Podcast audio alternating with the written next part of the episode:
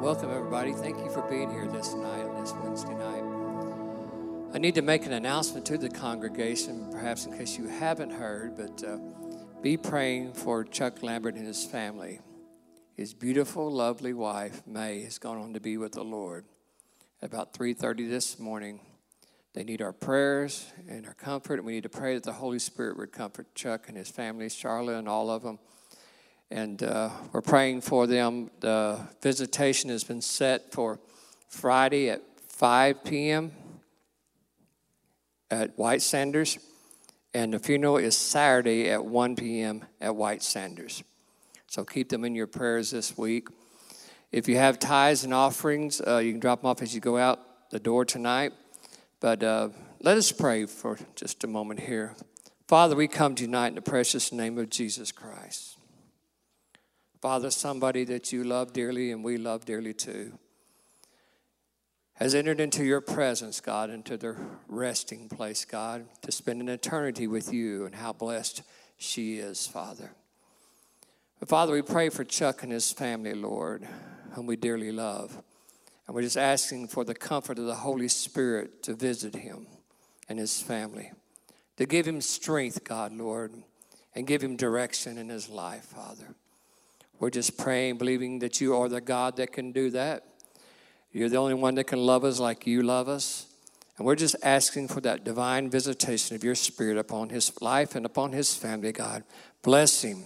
Give him provision, God, Lord, and give him peace, God, at this time. In Jesus' name we pray. Amen.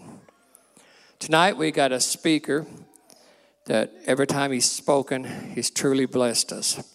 And he's going to come tonight and bring a devotion to you. But I promise you, he will bless you again because he studies the word, but he's not only a word person, but he's a worshipman. And so tonight, would you please welcome John Gerald?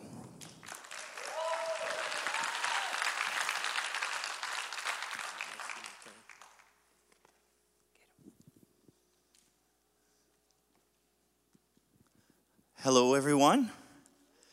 It's good to see you tonight, and um, I, um, I'm going to uh, ask Steve to go ahead and put up the, the picture. I'll, I'll get started. Um, I, I wrestled with a title, and I say wrestled because that's kind of what this message is going to be about. But um, I wrestled with a title a bit because I, want, I wanted it to be called uh, um, Hang On, Don't Let Go. So I, I, finally did settle with Don't Let Go, but uh, I, I think you'll understand why. This, uh, this person that you see in the in the picture is, I would say, in a precarious position. He is uh, definitely somebody that is uh, desperate uh, because they're really, he's holding on to, to somebody there that's, if he lets go, uh, there could be some pretty bad things that happen. So I just wanted to get that picture in your mind to start with.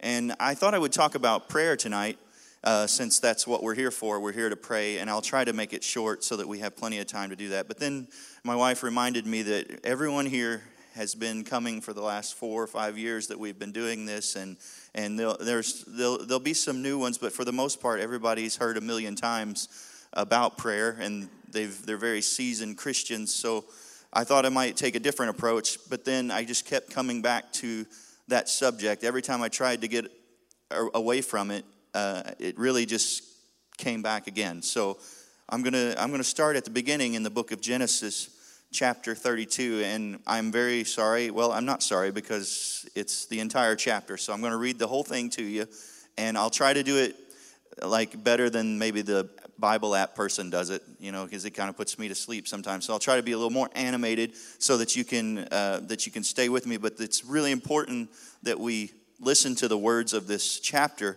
uh, because it, it really is the it really is the sermon. So, in uh, if you're ready, Steve, chapter 32, verse 1, it says, Jacob also went on his way, and the angels of God met him.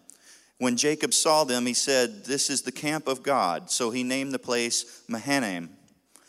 Jacob sent messengers ahead of him to his brother Esau in the land of Seir in the country of Edom, and he instructed them that this is what you are to say to my lord Esau. Um, you can kind of hear in his voice why oh, he's a little bit scared. uh, he's saying, My Lord Esau, which I would never call my brother my Lord. Um, so this is interesting to me. He says, Your servant Jacob says, I've been staying with Laban and have remained there till now. In verse 5, it says, I have cattle and donkeys, sheep, goats, male and female servants, and I'm sending this message to my Lord that I might find favor in your eyes. And when the messengers returned to Jacob, they said, We went to your brother Esau, and now he's coming to meet you with 400 men. So in chapter 7, it's, or verse 7, it says, In great fear and distress, Jacob divided the people who were, who were with him into two groups, flocks and herds and camels as well.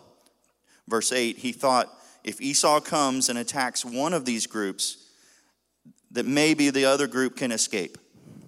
So then chapter or verse 9, Jacob prayed, O God, my father Abraham, God of my father Isaac, Lord, you have said to me, Go back to your country and your relatives, and I will make you prosper. Verse 10 I am unworthy of all the kindness and faithfulness you've shown to your servant. I had only my staff when I crossed the Jordan, but now I have become two camps. Save me, I pray, from the hand of my brother Esau, for I am afraid that he will come and attack me, and also the mothers with their children.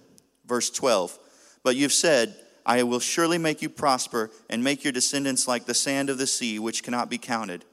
So he spent the night there, and from what he had, he selected a gift for his brother Esau 200 female goats, 20 male goats, 200 ewes, and 20 rams. Are you still with me? Okay. 30 female camels with their young, 40 cows, 10 bulls, 20 female donkeys, and 10 male donkeys. He put them in the care of his servants, each herd by itself, and said to the servants, Go on ahead of me and keep some space between the herds. This is a plan, isn't it? He's, like, he's, got it he's got it planned out what he's trying to do here. He's scared. He, he, wants, uh, he wants to send some gifts ahead. Uh, he's also splitting into two groups just in case things go wrong. Okay, so he said, he's, When my brother Esau meets you, this is verse 17, who do you belong to, and where are you going, and who owns all of these animals in front of you? Then you are to say, They belong to your servant Jacob. They are a gift sent to the Lord Esau, and he's coming behind us. Verse 19, he also instructed the second, the third, and all the others that followed the herds. You are to say the same thing to Esau when you meet him. And be sure to say that your servant Jacob is coming behind us. For he thought, if I pacify him with these gifts I am sending ahead, later when I see him, perhaps he will receive me. So Jacob's gifts went on ahead of him, but he himself spent the night in the camp. And this is where it gets real interesting, as if it wasn't before. Verse 22 the night Jacob got up, he took his two wives, his two female servants, and his 11 sons, and he crossed the, the ford of Jabbok. In verse 23, after he had sent them across the stream, he sent over everything he had, all his possessions. And so Jacob was left there alone, and a man wrestled with him till daybreak. When the man saw that he could not overpower him, being Jacob, he touched the socket of Jacob's hip, so that his hip was wrenched as he wrestled with the man. Then the man said, Let me go, for it's daybreak. So all night long, this is happening. And Jacob replied, I'm not letting go unless you bless me. Then the man asked, What is your name? And Jacob, he answered. Then the man said, Your name will no longer be Jacob, but Israel because you have power with God and with man and have overcome. In another translation, it says, favor over man. Verse 29, Jacob said, Please tell me your name. But he replied, Why do you ask my name? Then he blessed him there. So Jacob called the place Peniel, saying, It is because I saw God face to face, and yet my life was spared. The sun rose above him, and he passed Peniel, and he was limping because of his hip. Um, and I'll just read the last verse in the chapter. Therefore, to this day, the Israelites do not eat the tendon attached to the socket of the hip because the socket of Jacob's hip was touched near the tendon. So, in this story, as I said, uh, Jacob was very afraid. Um, he, was, uh, he was distressed because there's 400 men coming with his brother. And why would that be a problem? Uh, if you all know the story, um, it's a problem because Jacob has stolen pretty well everything from Esau, his birthright. Uh, he got the double portion from his, from his father whenever he was supposed to be the, the first one, or, or the second one. Esau was the one that was actually in line. And if you remember, he, he, he put himself with goat's hair and he impersonated um, Esau.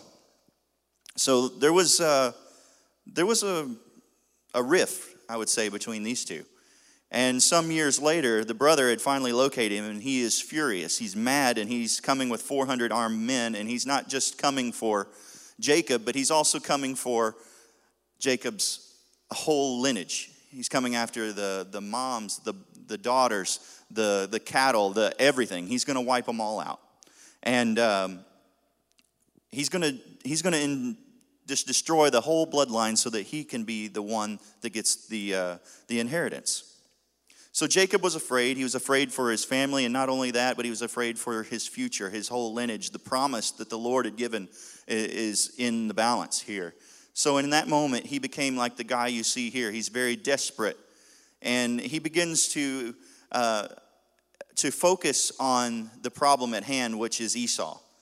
He begins to, to say that, uh, that Esau is the reason for all of this. He is the reason that, that uh, I'm in this situation. And if I, and, and he starts praying to God, if God will, if you will take care of Esau, then then I'll be okay and things will be okay. So he starts making provisions, sending um, things toward uh, toward Esau, cattle and and gifts and things like that, because Esau is the problem here. He is the focus.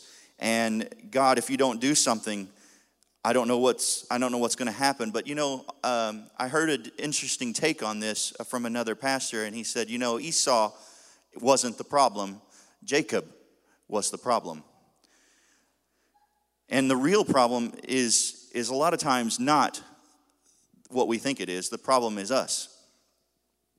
And God can handle all the Esau's that there are.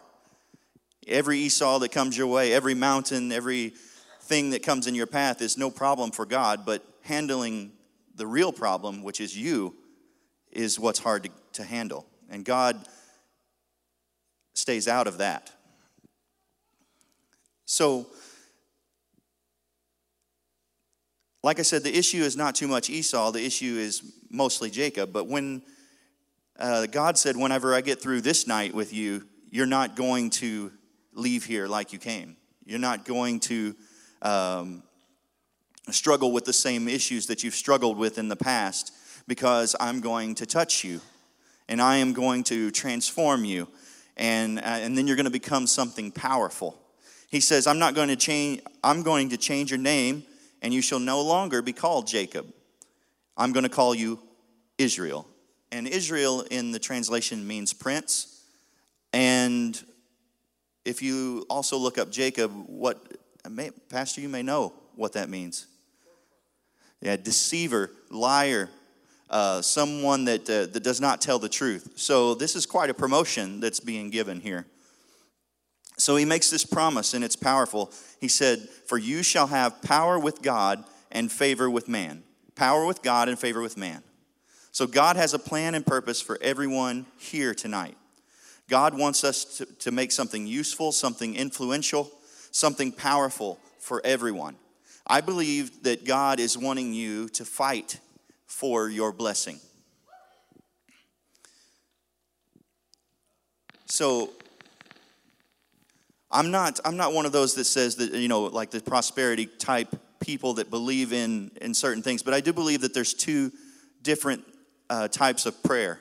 I, and well, maybe not t- types of prayer, but let me let me say there's there's things I believe that are already settled in heaven, and there's things that I believe that are negotiable. And uh, whenever I started thinking about prayer and and all of the things, there there are certain things that that God is it's going to happen because God wants it to happen. But there's other things that you can change the mind of God through fervent prayer. And and I believe things that are that that happened this evening was was not settled in heaven and there was things that could happen through prayer and this prayer was not like getting down on your knees and saying a 5 minute prayer we're talking we're wrestling all night with a man Some people say an angel, some people say it was God Himself. So, if you're fighting for the blessing, that's a supernatural force that's on your life to give power with God, and it gives you favor with man. It causes blessing to come to your life to such a degree that even people that try to hurt you, even the people that that uh, that try to uh, curse you at work, those people can't even come against you because you have the blessing, because you have wrestled with with the with the Lord and you have desired what He has for you. In in Hosea it says Jacob wrestled and wept with the angel. So you know you're desperate when you are not only wrestling and fighting, but you're also crying and weeping at the same time. So, and it was all the way through the night up until the morning. And finally, there was the angel just gave up. And it says uh, in Psalms 8 and 5 that he has made man a little lower than the angels. And he has made, um, in Psalms 120, it says, Bless the Lord, O ye angels, with, which excel in strength. So we know that this is that angels have a little bit of an advantage when it comes to fighting. Matter of fact, uh, one angel slew 185,000 in the Old Testament. And yet, Jacob says, I got this. I'm going to wrestle and weep with this angel because I can't just let my family go. I can't just let my everything, my future die. I can't just, just stop here and give in and give up. And he knew that something wasn't right, that he needed, to, he needed a change in his life, and that this was the moment, and he wasn't going to let go of that angel until he was blessed. So he wrestles, he never gives up. You know, I've heard stories um, about, you know, supernatural strength. Whenever your family or somebody is in an accident and I've heard of people even picking up cars to, to free people from them with strength that they didn't have in themselves, a superhuman strength, because of what was going on in their situation. Their, their lives were hanging in the gap. And that's what's happening here with Jacob. His, his whole lineage is hanging in the gap. He wasn't doing this for fun. He was a desperate man, and he was capable of doing desperate things. And what I'm trying to say is when you really want change from God, when you're going to go more than just in the surface, and when it's going to be more than that five minute devotional, then you go right back to who you were, what you were doing, the sin that you were in. You would go back right back into the fear, the depression, or whatever. If you really want change, and this has been so hard for me to say because, you know, I, I, get it's easy for me to, to worship, it's easy for me to teach the congregation on how you should uh, adore the Lord and how you should magnify Him and worship Him. It's a totally different thing to get up here and preach and talk about how you should live your life. So I want to thank you, pastors, for week in and week out doing this because it is very, it's, I don't know how many times you have to just self uh, be self aware of what you're saying. And whenever you say something like I'm fixing to say, how it doesn't affect you and that you don't just spend every waking moment in prayer from, from then on. You know, because uh, I really do want change in my life. I want, there's, there's, my, there's people in my family that aren't saved. There's, uh, there's uh, my, my kids need, need a, a touch from the Lord. You know, there's, there's situations that they're going through that, that I am not praying as fervently as obviously as it requires. I'm not wrestling with any angels that I know of. And but but notice something here is that if you really want change, you have to get desperate. If you want revival, you have to get desperate. You have to say, Lord, I'm wrestling and I'm weeping and I'm not giving up until I have the blessing. Because the angel or God is closely monitoring this fight. Because he could have killed him anytime he wanted to. But notice, God is not interested in destroying you or hurting you. He's interested in changing you. And this is what I love about this is that he focused, and this is God, he focused on one thing that he wanted to change Jacob. He could have killed him, but instead he just held on to him. He let him fight until there was no more Jacob. Again, Jacob means liar, deceiver. He, know, he, he knows he stole the birthright. He came out of the womb as a twin. His brother Esau, and he had his brother by his heel, and he was trying to remove him from the blessing from the beginning. Something in him was always lying, was always deceiving. From birth, he was this way. But God wanted to get Jacob out of Jacob so that he could reach his full potential. The reason that God allows us to struggle, the reason that God allows us to have pressure, weeping, and wrestling is not to kill us, it's not to crush us, it's not to destroy us, it's to change us. People don't change when they're in comfort. I have never been in my comfy bed and decided to make a life changing event. It's more like roll over and go back to sleep, right? And and whenever you're in a comfort comfort type position, whenever you're happy where you're at, don't expect change. And that's why I think Pastor uh, gets on this that we can we have we have the best facilities. We have uh, we have wonderful worship. We have wonderful teaching and preaching. It's easy for us to just sit here and enjoy in the comfort of our air conditioned uh, environment the blessings that the Lord has already given us. But if you really want change, it's never comfortable. We're not likely to change when we're on top of the world. But you see, God is more interested in your character than He is your comfort. He's more interested in His will and His plan, and He wants to get the, to the point where He says, Hey, you've done this over and over again. You've always went back. When I get with, through with you and we get done tonight, you're gonna, there's not going to be any more Jacob left. You're going to come from this place a prince with God, and you're going to have power with God, and you're going to have favor with men. And I'm going to open the doors that no man can stop. I'm going to pour out blessings on your life, and I'm going to use you for my cause and my glory. So we've got to become more aggressive in getting the blessing of God. Again, this picture, I, I, I would think I would be very aggressive toward getting back up. I wouldn't let go until I was back up.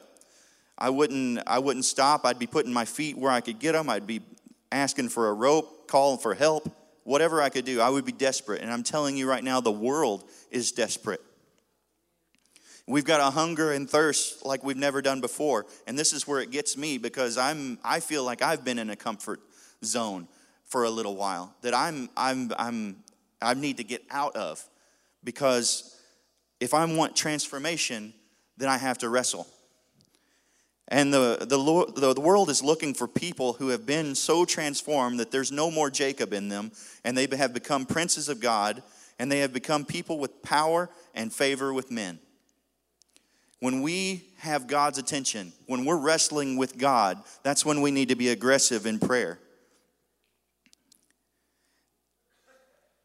So, this is the moment. This is when I believe the Holy Spirit is saying, I'm ready to change things in your life and I'm ready to move you to a level that you have power with God and favor with men like you've never experienced before. And so i am wrapping this up, I believe. Then this whole, the whole thing I want to say here is that this is kind of the key of the story is that the angel asked Jacob what his name was. And this is very significant, I believe. And, and I, I wish I had thought of this on my own, but I, I read this in another article. Is that what was significant about him saying his name?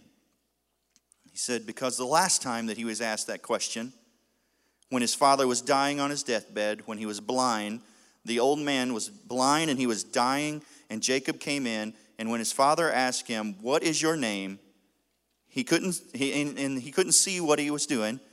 He said, What's your name? And he said, My name is Esau. And he deceived the father. The father blessed him with a double portion of blessing, and then he left.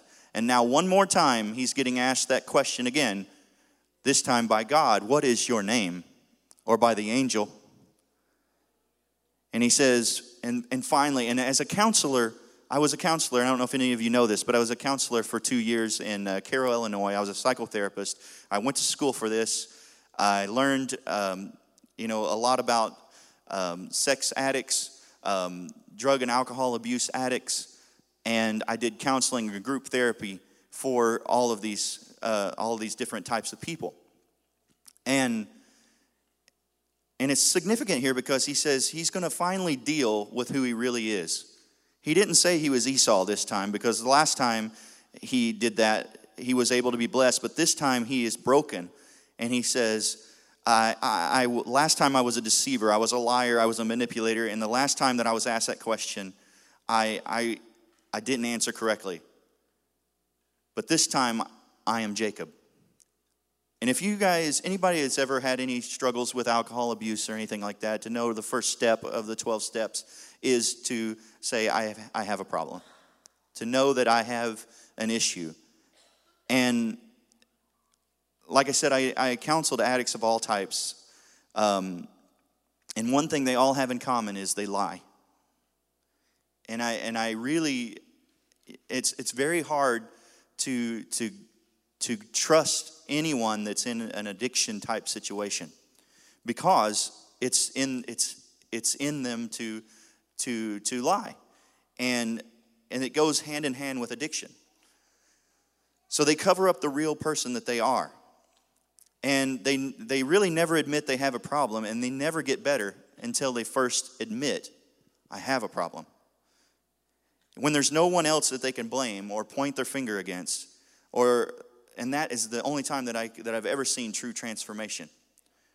Whenever, whenever everybody is gone that they can blame, this, the, you know, it was, my, it was my brother, he was always giving me this, he was always, you know, he was always in my life. Finally, whenever all that goes away and they're, and they're alone, or they're in a group with, with people that have the same or similar situation, they can finally come to true transformation. And I believe that's where Jacob was at.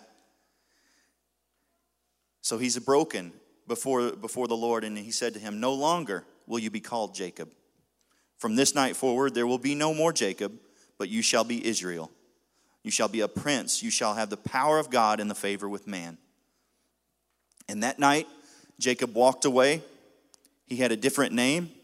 He had a, a whole different character, and he had a completely different future. He didn't walk away the same, he walked with a limp. He was not the same person he used to be.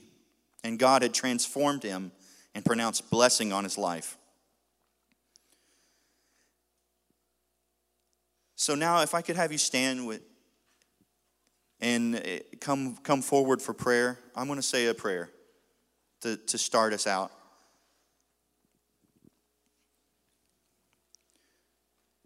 Dear Heavenly Father, Lord, inside every Jacob is an Israel, and they're just waiting to be renamed. Inside every Saul from Tarsus is a Paul the Apostle, and they're waiting to be renamed. Inside a drug addict or alcoholic or a person dealing with depression, Lord, there is someone that is waiting to be renamed. I feel like God is saying, I'm ready to pronounce tonight that there is no more Jacob. You are a new creation and you have power with God and favor with man. The blood that you shed on the cross has the power to transform, the power to change our families. And I believe that many of us here tonight have, have uh, issues with family, that your burden is, our, is your family. And there are people that are coming, just like Esau was coming, to destroy family. I feel like there is power that is against our families. And we're saying, God, do something about Esau. And as you think and as you pray tonight, I hope that you can reflect and think that it's not about Esau, it's about me. And it's about my struggle and what I need to do to clear out everything and to fight for what I need. And that's to be blessed of you, to be highly favored among men, and to be powerful with God. I feel like tonight that God is saying, Let me transform you. And whenever I have my will with you, and whenever you go home, you won't be the same. You will have power with God and favor with man. And that no weapon that is formed against you will prosper. And there are people here tonight that I think are willing to say, I'm going to get my blessing. I'm not going to leave until I have it. That tonight is my night. Tonight is the night that my family comes together, Lord, that that loved one is saved, that, that, that, that I am filled with the Holy Spirit, because that's what I'm fighting for tonight. That I, I'm not going to let the devil take away my family. I'm going to stop playing games and I'm going to be honest with myself and I will tell the Lord who I really am. He knows who you are anyway. And I give myself to you to do whatever you want to. I pray tonight that, that we can just get a hold of God and that we don't let go until we have what we need.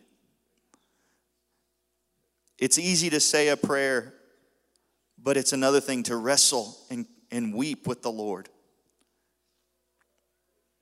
Lord, we need revival. Not only in our city, but Lord, in our, in our country. And Lord, we need to wrestle with you until we have it.